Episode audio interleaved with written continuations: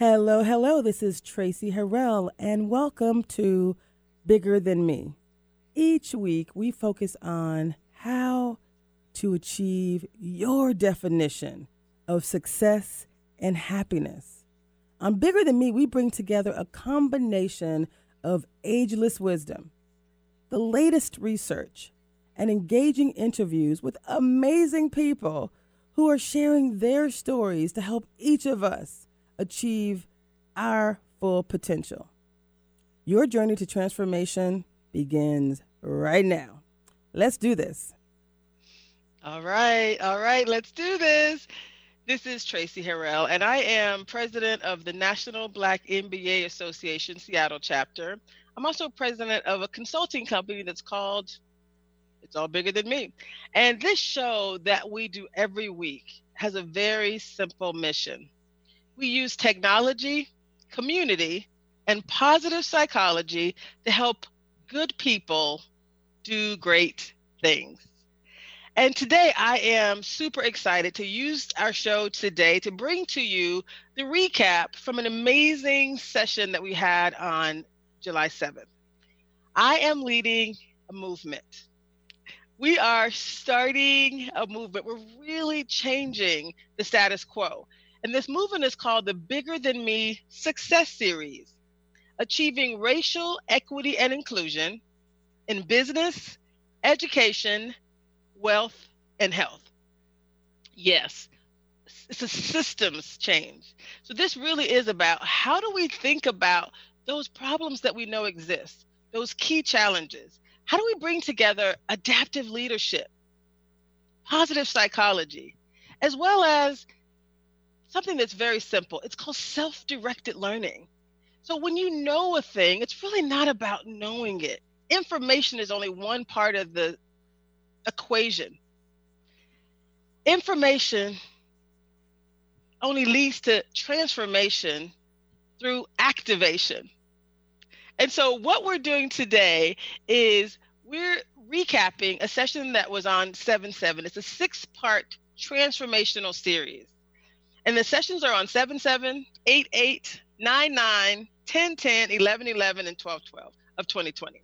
So there's going to be monthly initiatives, national initiatives, but we're also hosting recaps and deeper conversations using this weekly show. So I'm super excited and we're going to get right to it.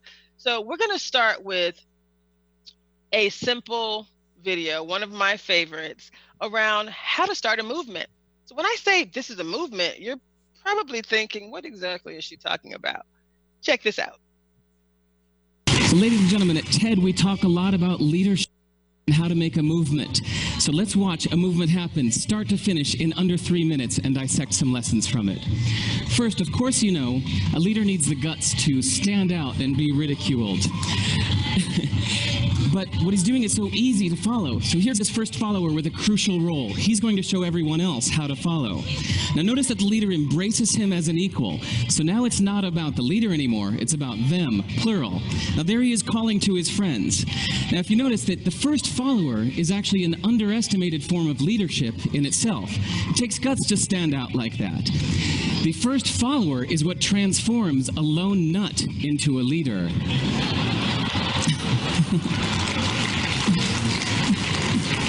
And here comes a second follower. Now it's not a lone nut, it's not two nuts.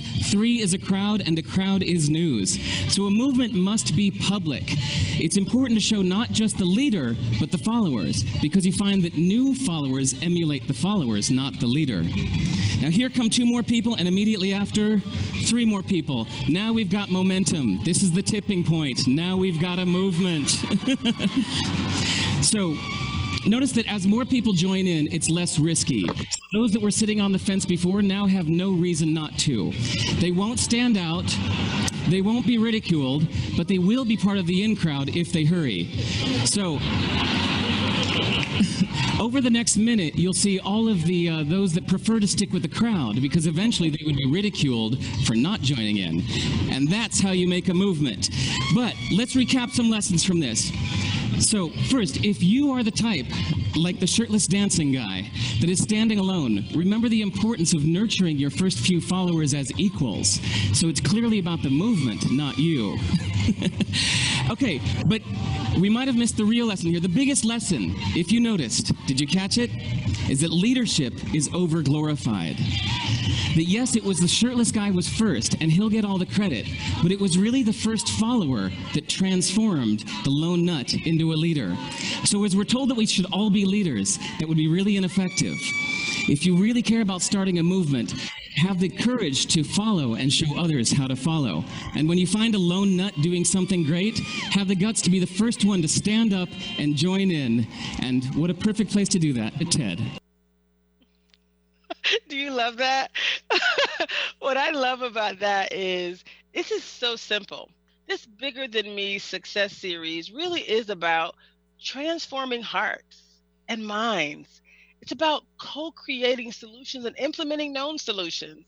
It's really, this isn't a new conversation, but what is new is this is a critical point in history where we all agree talking about solving a problem, a problem that we've talked about for years, and not taking new transformational action it's just it's just not acceptable so what we're going to do with this bigger than me success series is we're offering this to everyone It doesn't matter who you are or where you are, from Microsoft to McDonald's, from the CEO to the janitor, from the East Coast to the West Coast, the North to the South. It doesn't matter who you are, everyone's welcome. It also doesn't matter where you are in your journey, because this is about creating a safe space for everyone to learn and grow. In this first session, what we did, and we were very specific, you'll see these guests, and we're going to go into uh, more specifics, but it was really about creating a case for change.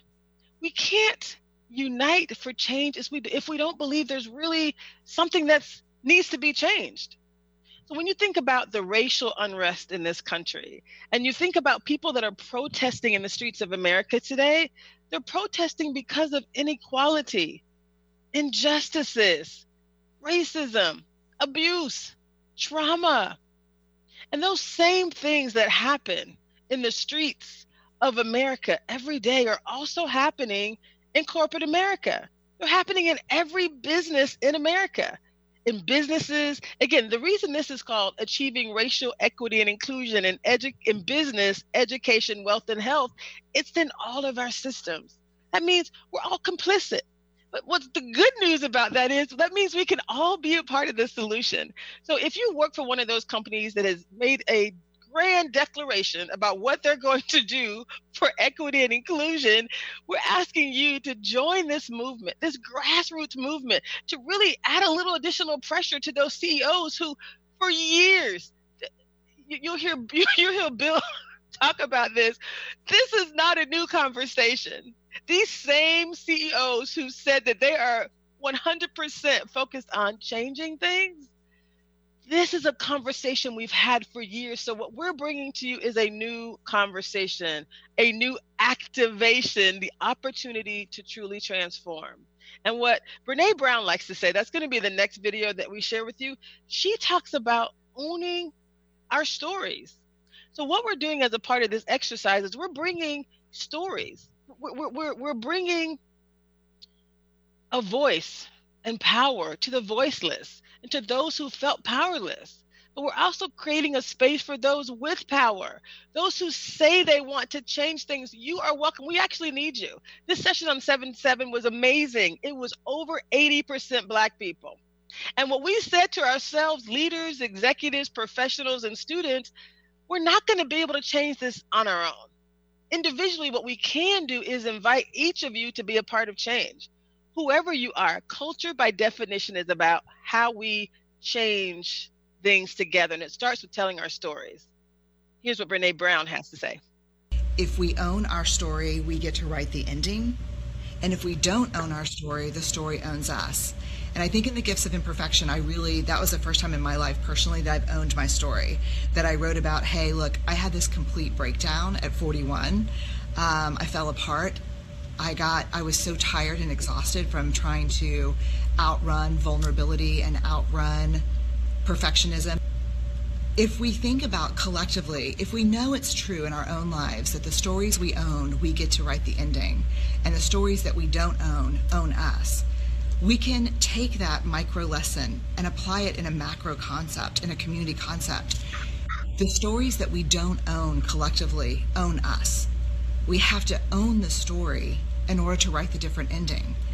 And I know it's painful, but it's not as painful as spending our lives running from our story.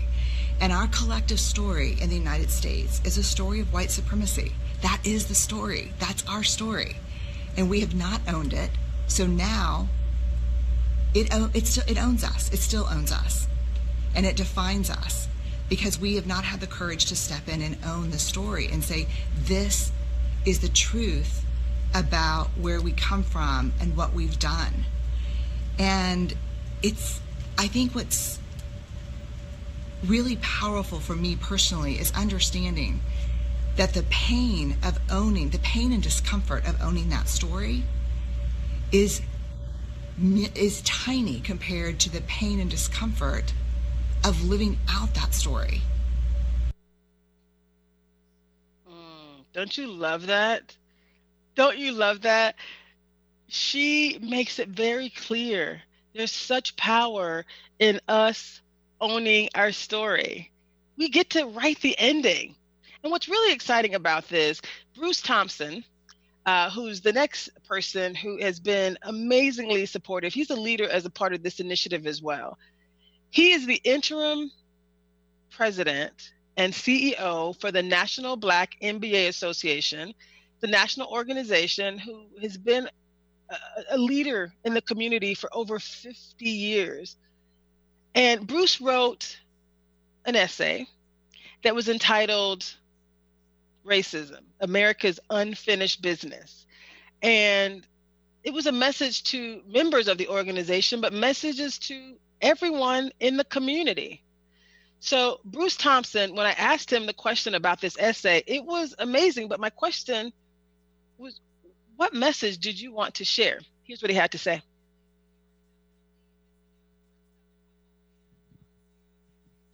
So I can tell you what he had to say. so we have his video coming up in a second. But what I loved about Bruce and his story is he prepared a message. Uh, the, the National Black MBA Association is a professional organization that includes um, national sponsors. So from Microsoft to FedEx, you know, Amazon, maybe I'm not really sure if Amazon is actually one of the sponsors, but every um, major organization is a sponsor of this organization. It's the largest professional organization in the nation. And what's exciting is that he was willing to make a statement around change. The fact that we know we have to change things and the National Black MBA Association, amazing as it is, we don't always take this type of stand. And so, what I'm excited about is we have presidents from all around the country joining together to move this initiative forward. We realize that now is the time. So, when I asked Bruce about this letter, which was amazing, here's what he had to say. Few messages, Traci. I think one is certainly that um, what we're in the midst of now is part of a, a longer ongoing struggle. Uh, and I think we've got to all realize that and put that uh, in into context. When we talk about the killings of George Floyd and Breonna Taylor and and and so many others, it, it, the fact is there are so many others, uh, and and uh, as as was said earlier, we've got to own that. Uh, uh, but it's not enough to talk about it. It's not enough to uh, at some level, it's not enough to protest about it. It's it's it ought to be a call to action for us to do some things differently uh, about it, and that's really uh, what the essay was about.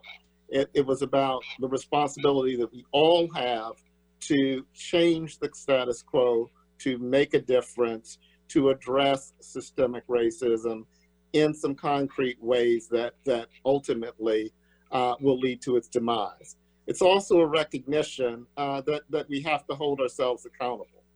As I think about my organization, the organization that I lead, the National Black MBA Association, we have work to do. We have work to do with our various stakeholders, including our partners, including our members. Uh, we have work to do. We have work to do in holding ourselves and others accountable uh, for uh, changing the status quo. And we have to realize, and that's part of putting it in, into context, that this is a long term effort. Uh, it didn't start yesterday, it didn't start a month ago, it didn't start a year ago, it didn't start a hundred years ago. Uh, and therefore, we've got to be prepared for the long haul. We've got to prepared for be prepared for when this isn't the issue of the moment, and still work and still uh, push forward uh, because it doesn't happen by itself. It happens because people make the effort on an ongoing basis, on a systemic basis, if you will, to change things. Mm, I love that. I love that. Bruce is amazing. You'll hear more from him throughout this ongoing series. He's been extremely supportive. Very exciting. So the next person we're going to talk, we're going to hear from is Bill Wells. Bill Wells is a legacy leader within the National Black MBA Association. He was a former chairman of the board for the national organization. He's uh, held numerous executive roles over his 30 plus years in the corporate world. I know he's uh, vice president, he's uh, been uh, chief diversity officer for Fortune 500 companies. Um, and what's exciting about Bruce is he's he's been around. I'm not.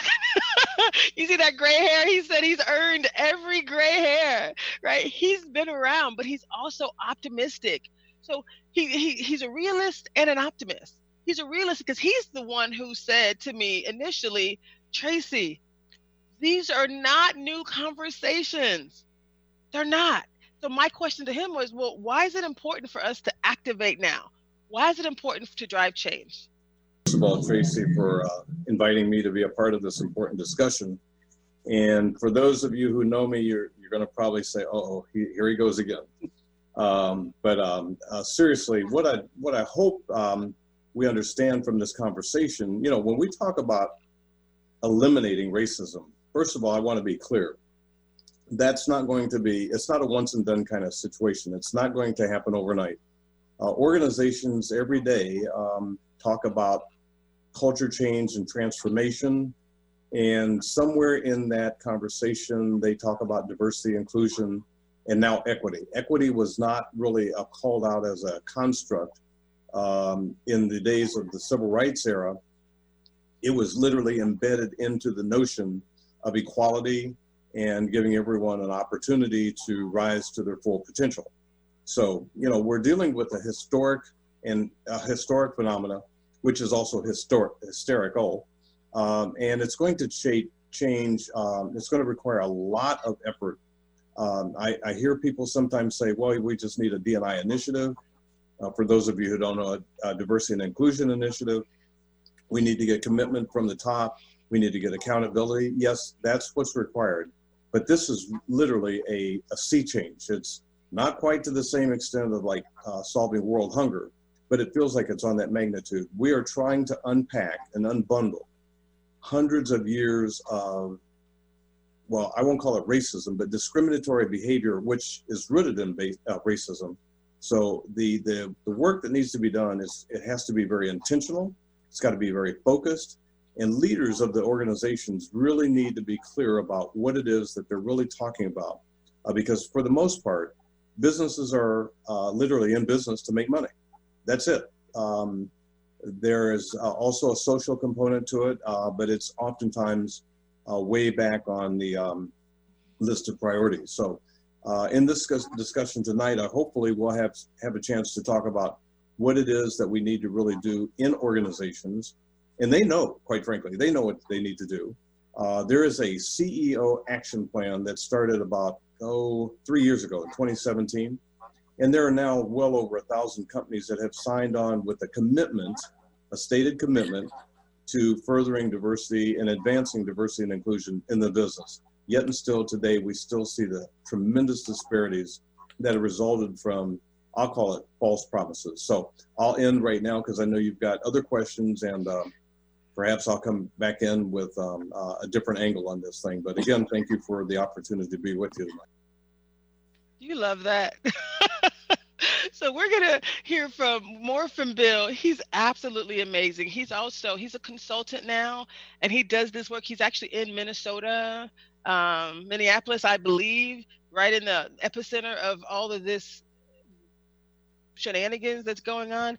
Um, and he's doing some great work. So we definitely will hear more from Bill. He's he's committed to be a part of this movement, helping to lead us as we move forward. The next person we're going to um, hear from is Michelle Avan. Uh, just like Bruce and Bill, Michelle is one of my favorite people. What I love about these individuals is, again, it's just time for real talk, time for real talk and real action that's what the bigger than me movement is all about. So I asked Michelle, just like I asked the others, why is this bigger than me success series to achieve racial equity and inclusion in business, education, wealth, and health? Why is this so important? I asked her, why is it important and, and why now? And what I love about this, um, uh, row 19, by the way, uh, what I love about this is that what Michelle says is a lot of times it's what we each of us i think want to say but when you're working inside of an organization there's a you know a paradox right that, that exists. You don't want to upset the apple cart. Um, you know if you're one of those individuals who works inside of an organization and you've heard your ceos make these grand declarations but your lived experience is different we are here for you if you're an ally, a white professional or a white leader, and you're like, okay, there's obviously a problem here, but I don't know what to do about it, join us. Join this bigger than me movement. This is for you. It's for you. It's for us to really change things, change the status quo. So when I asked Michelle, why is this important and why now? Here's what she said. So Michelle Avan, and I am an executive at Bank of America Merrill. I'm in the Merrill line of business. Um, my title is Division Supervision Executive, and so I work with the financial advisors to ensure that we're meeting the goals and objectives of our clients. That's what I do in my day job. Uh, my purpose and my passion is around diversity and inclusion at the organization. And although I'm not paid for that, I do spend a significant amount of time in that space because I just have so much passion about it and unapologetically with an emphasis on our Black African American employees, which sometimes I think they get forgotten about. Um, so I want to show them some love and make sure that they know that they're important and that they're valued. So why, why now and, and, and, and why should we be talking about this? I mean, it's time to strike while the iron is hot. I mean, with all the things that are going on in the world, um, we are sadly mistaken if we think what we see happening in the world is not a carbon copy of what's basically been drug into the corporate America world. It is a replication of that.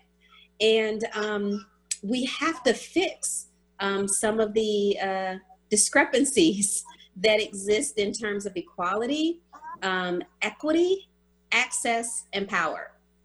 And really, the only way to do that is to take full advantage of a lot of the movement um, that's taking place in these conversations and then hold corporate America accountable for the very people, the very group that have definitely helped to um, really, um, I'm going to say support, but I don't mean that in a way in terms of um, calling it neglect, although to some degree you could call it neglect of the things that are happening in this world. And yes, particularly the Black African Americans and while our Black men are a target for a lot of what we're seeing, let's not get it twisted. Black women, we are seeing a lot of that happening as well. Breonna Taylor, Sandra Bland, we are on the chopping block as well. And I, have been asked to participate in a lot of topics nationally with the company. And there are two points that I want to share with this group that I've, I've shared with them. One is that um, racism and discrimination against black people is not a black people's problem. That is it's not a problem that you have to ask us to fix something that we did not ask to participate in. Um, we we are not the problem. It's a collective. It is a humanity problem and we've got to get our heads around that and understand and recognize that what has been done before is not working so we need to clearly do something different and the other is in doing something different we need to write our narrative collectively on what that looks like. Because if you say nothing, you leave it up for interpretation on what your thoughts, ideas, and opinions are. Even if you don't know what to say, to be honest and genuine, to say, I don't know what to say. I don't know where to begin. What can I do? we have to write the narrative for that. We can't allow absence um, of thought to or commenting on it to step in and speak on our behalf. And we definitely need to hold corporations accountable for um, what they owe to us is just basic human rights of respect and um, common courtesy. Like sometimes this to me seems like such a crazy conversation. Like what what makes us so different that we don't deserve to be treated like human beings? He had his knee on that man's neck for eight minutes and 46 seconds. Come on, y'all. C- come on. Come on come now. On. You're right. You're right. I'm sorry. no, no, you're right. You're 100% correct. And it's interesting. I got some flack when I when I wrote my first uh, executive summary on this topic because I use the term corporate chokeholds. That's that was my experience, right? And I don't mean that in a bad way, but I mean when we talk about of course, I mean it in a bad way, but I don't mean it in. in, in well, listen, Traci. Here's the deal, though. We are making people uncomfortable. We have to stop being in this place of how we were trained and conditioned to think we got to make white people feel uncomfortable. I don't want to make them feel comfortable more anymore. I, I don't. I want you to be uncomfortable, not to the extent that I'm trying to make you feel bad about it. I want to draw awareness to the things that you don't want to talk about that you want to sweep underneath the rug. That is the reality of the life that we live day in and day out. I'm done with trying to make you feel like it's okay. It's not your problem. It's not your fault. It is your problem. And until you recognize and realize that it is your problem, you're not going to do anything about it. So, yeah, I do want you to feel uncomfortable. So, corporate choco, I like that. I will be using that in my next speech that I do. Thank you. well, you're, you're very welcome.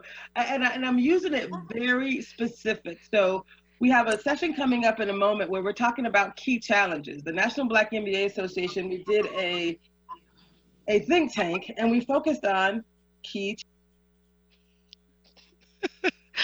I love the, I love Michelle. I love all of these people because as you can hear, we're aligned on the principle of it's time to drive change, to lovingly drive change. And when I use the term corporate chokehold, I really have gotten some slack for that. But that was my personal experience. And as Brene Brown says, you know, the stories you don't own, own you. And so I, you gotta, I gotta own that story. We have to own it together. And I can tell you what, I've interviewed nearly a thousand individuals. Yes, the stories are very consistent. That's why I'm on this.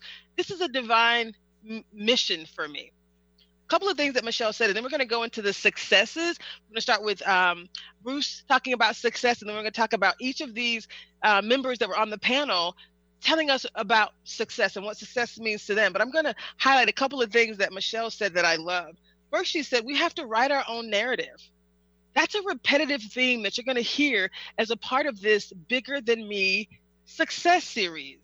Not only are we writing our own narrative, there's a book that we're writing as a part of this process. You'll hear more about it, but it's super exciting. It's going to be by this same title. It's called the Bigger Than Me Success Series Achieving Racial Equity and Inclusion in Business, Education, Wealth, and Health. It's a compilation book. I'm partnering. Um, it's so amazing. I'm partnering with this. Uh, her name is JB Owen. I've, I've had her on my show uh, previously. Um, I have actually four books in the next six months that are being um, launched through her, this being one of them. So I'm part of one book that's called Ignite Happiness.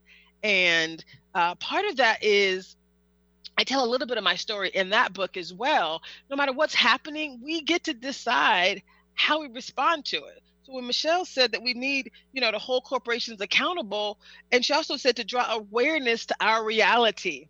That's what this initiative is about. So if you're in a corporation and you don't feel comfortable sharing your true story, we're going to give you a, a safe space to do that. We're going to help you to share that story. She also said, you know, how important it is for us to unite. To, to, to, to it's okay not to feel comfortable. And let me make sure that you are aware what that means. Part of adaptive leadership, and, I, and I've done three or four courses as relates to adaptive leadership in general. All courses are not the same. All con- the content isn't the same. I've taken the best of some of the best courses that are out there and I pulled them together into my own adaptive leadership program. It's called the Adaptive Leadership Equity and Inclusion Initiative. So it takes principles of adaptive leadership, one of which is this concept of being comfortable, being uncomfortable, creating a safe space, right? Not too much heat, but just enough to raise your awareness, to open your heart. And that's really what this is about. So the next question that I asked the panelists, and, then I'm, you know, we're going to continue to talk about as a part of this movement. It's it's called the Bigger Than Me Success Series. And so one question you have to ask when you're when you're driving a change initiative of this magnitude, this is national, it's international. Again, it applies to everyone from Microsoft to McDonald's, right? From the CEO to the janitor. It doesn't matter what business you're in. It affects all the systems. And so part of what we're doing is we're asking what does success look like and success looks different for each person and so since bill uh, bruce thompson is president of this national organization um, we asked him what does success look like to him? In business. We'll just start with business. If you want to talk about education education wealth or health feel free. But let's focus on business bruce you and i. What is your yeah, so, success? Yeah, I, I, guess I would start Traci with with access and and closely followed by opportunity. I, I, I really think as I look at the uh, the business landscape, uh, it uh, and justice comes to mind as well in some ways. But but but why I choose access and opportunity is I, I, I really look at the landscape and say, uh, do we really have, and I'm I'm speaking specifically of Black folks do we really have access and opportunity in an equitable way? And, and the answer, of course, that I see is no. Uh, and so, what success looks like uh, to me is a level of access, a level of opportunity that really allows people to achieve what they're capable of, of achieving. Uh, you know, it's it's. I think there is what I constantly see uh, uh, both in corporate environments where I once worked, uh, you know, through the lens of the National Black MBA Association, in dealing with a, a wide variety of our, our, our, our, stakeholders, is enormous talent. I, I, would I would urge you, if you haven't had the chance to do so, sit in on a case competition, mm-hmm. uh, which we do both undergraduate and graduate versions of. And if you don't, and and and by the way, leaders of tomorrow version uh, for our high school students if you don't think there is talent there, sit in on one of those sessions and watch them think on their feet and watch them uh, analyze the situation in depth uh, and watch them run the numbers. Uh, the capabilities there are tremendous and they're underutilized because of a lack of access and because of a lack of opportunity.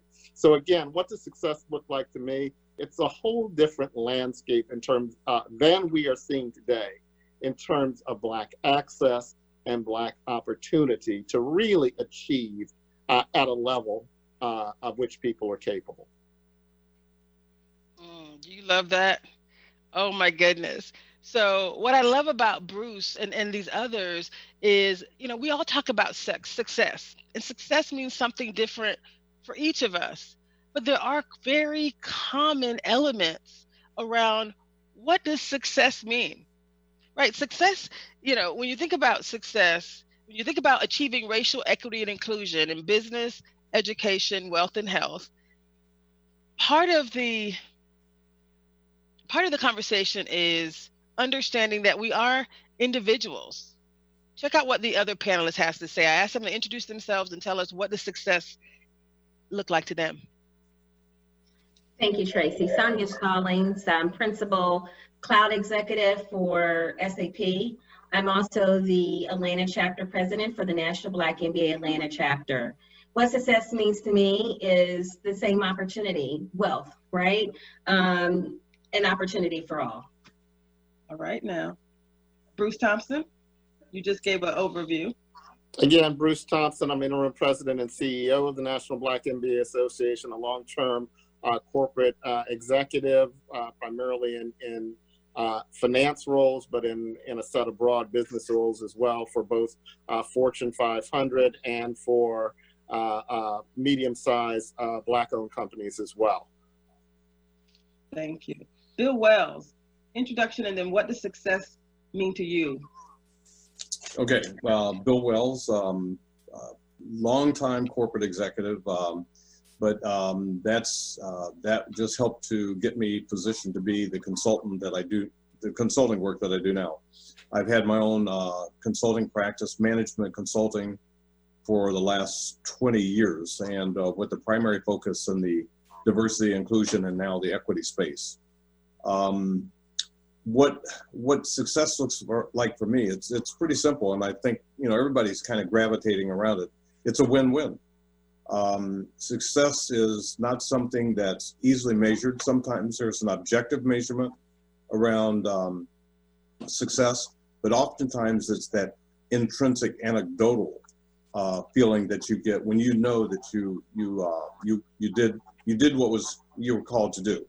So um, that's that's I'll leave it at that. Uh, I know you've got some more conversation to go, and I've got some other points I'll make uh, at a later point. But basically, it's about winning. It's about win-win for all, and that doesn't mean I win, you lose. It just means win-win. Collaboratively, we all move forward together.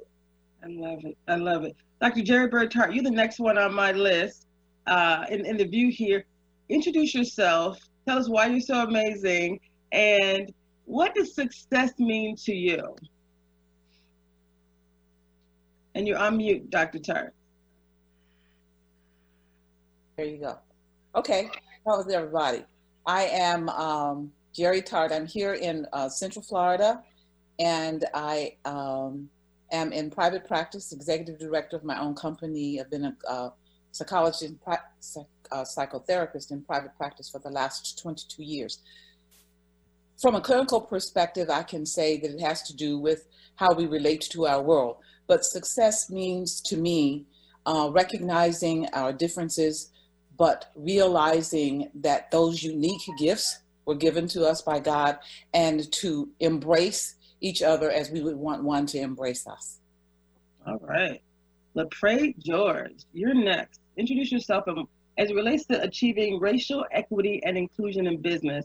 What does success mean to you? Yeah, thanks, Traci. Good evening, everyone. My name is LaPray George. I'm the Senior Director of our chapters, members, and university relations at the headquarters of National Black MBA Association here in Atlanta, Georgia. Um, yeah, I mean, success, I definitely resonate with what the other panelists mentioned. Um, I think I'll uh, just include, you know, opportunity and equal opportunity. Um, opportunities for individuals based on their skill sets, based on their talents, not necessarily you know nepotism or who you know. I mean, I think there there is some you know space for that, but at the end of the day, it should come down to your work ethic, your your, your morals, the way that you work and, and, diligently achieve a task. So I think it really comes down to you know having equal equal opportunity. I love it. I love it, Miss Patricia Davis. Introduce yourself and what does success mean to you? Patricia Davis with DeMarsh Consulting, uh, Vice President with a small consulting firm. And success to me means that this point in our time right now is historic. It's not for a reason, it's not for a season. This is a lifetime event and we need to keep it we need to keep it moving until we we reach the same level of, of equity that um, white people enjoy every day. All right now.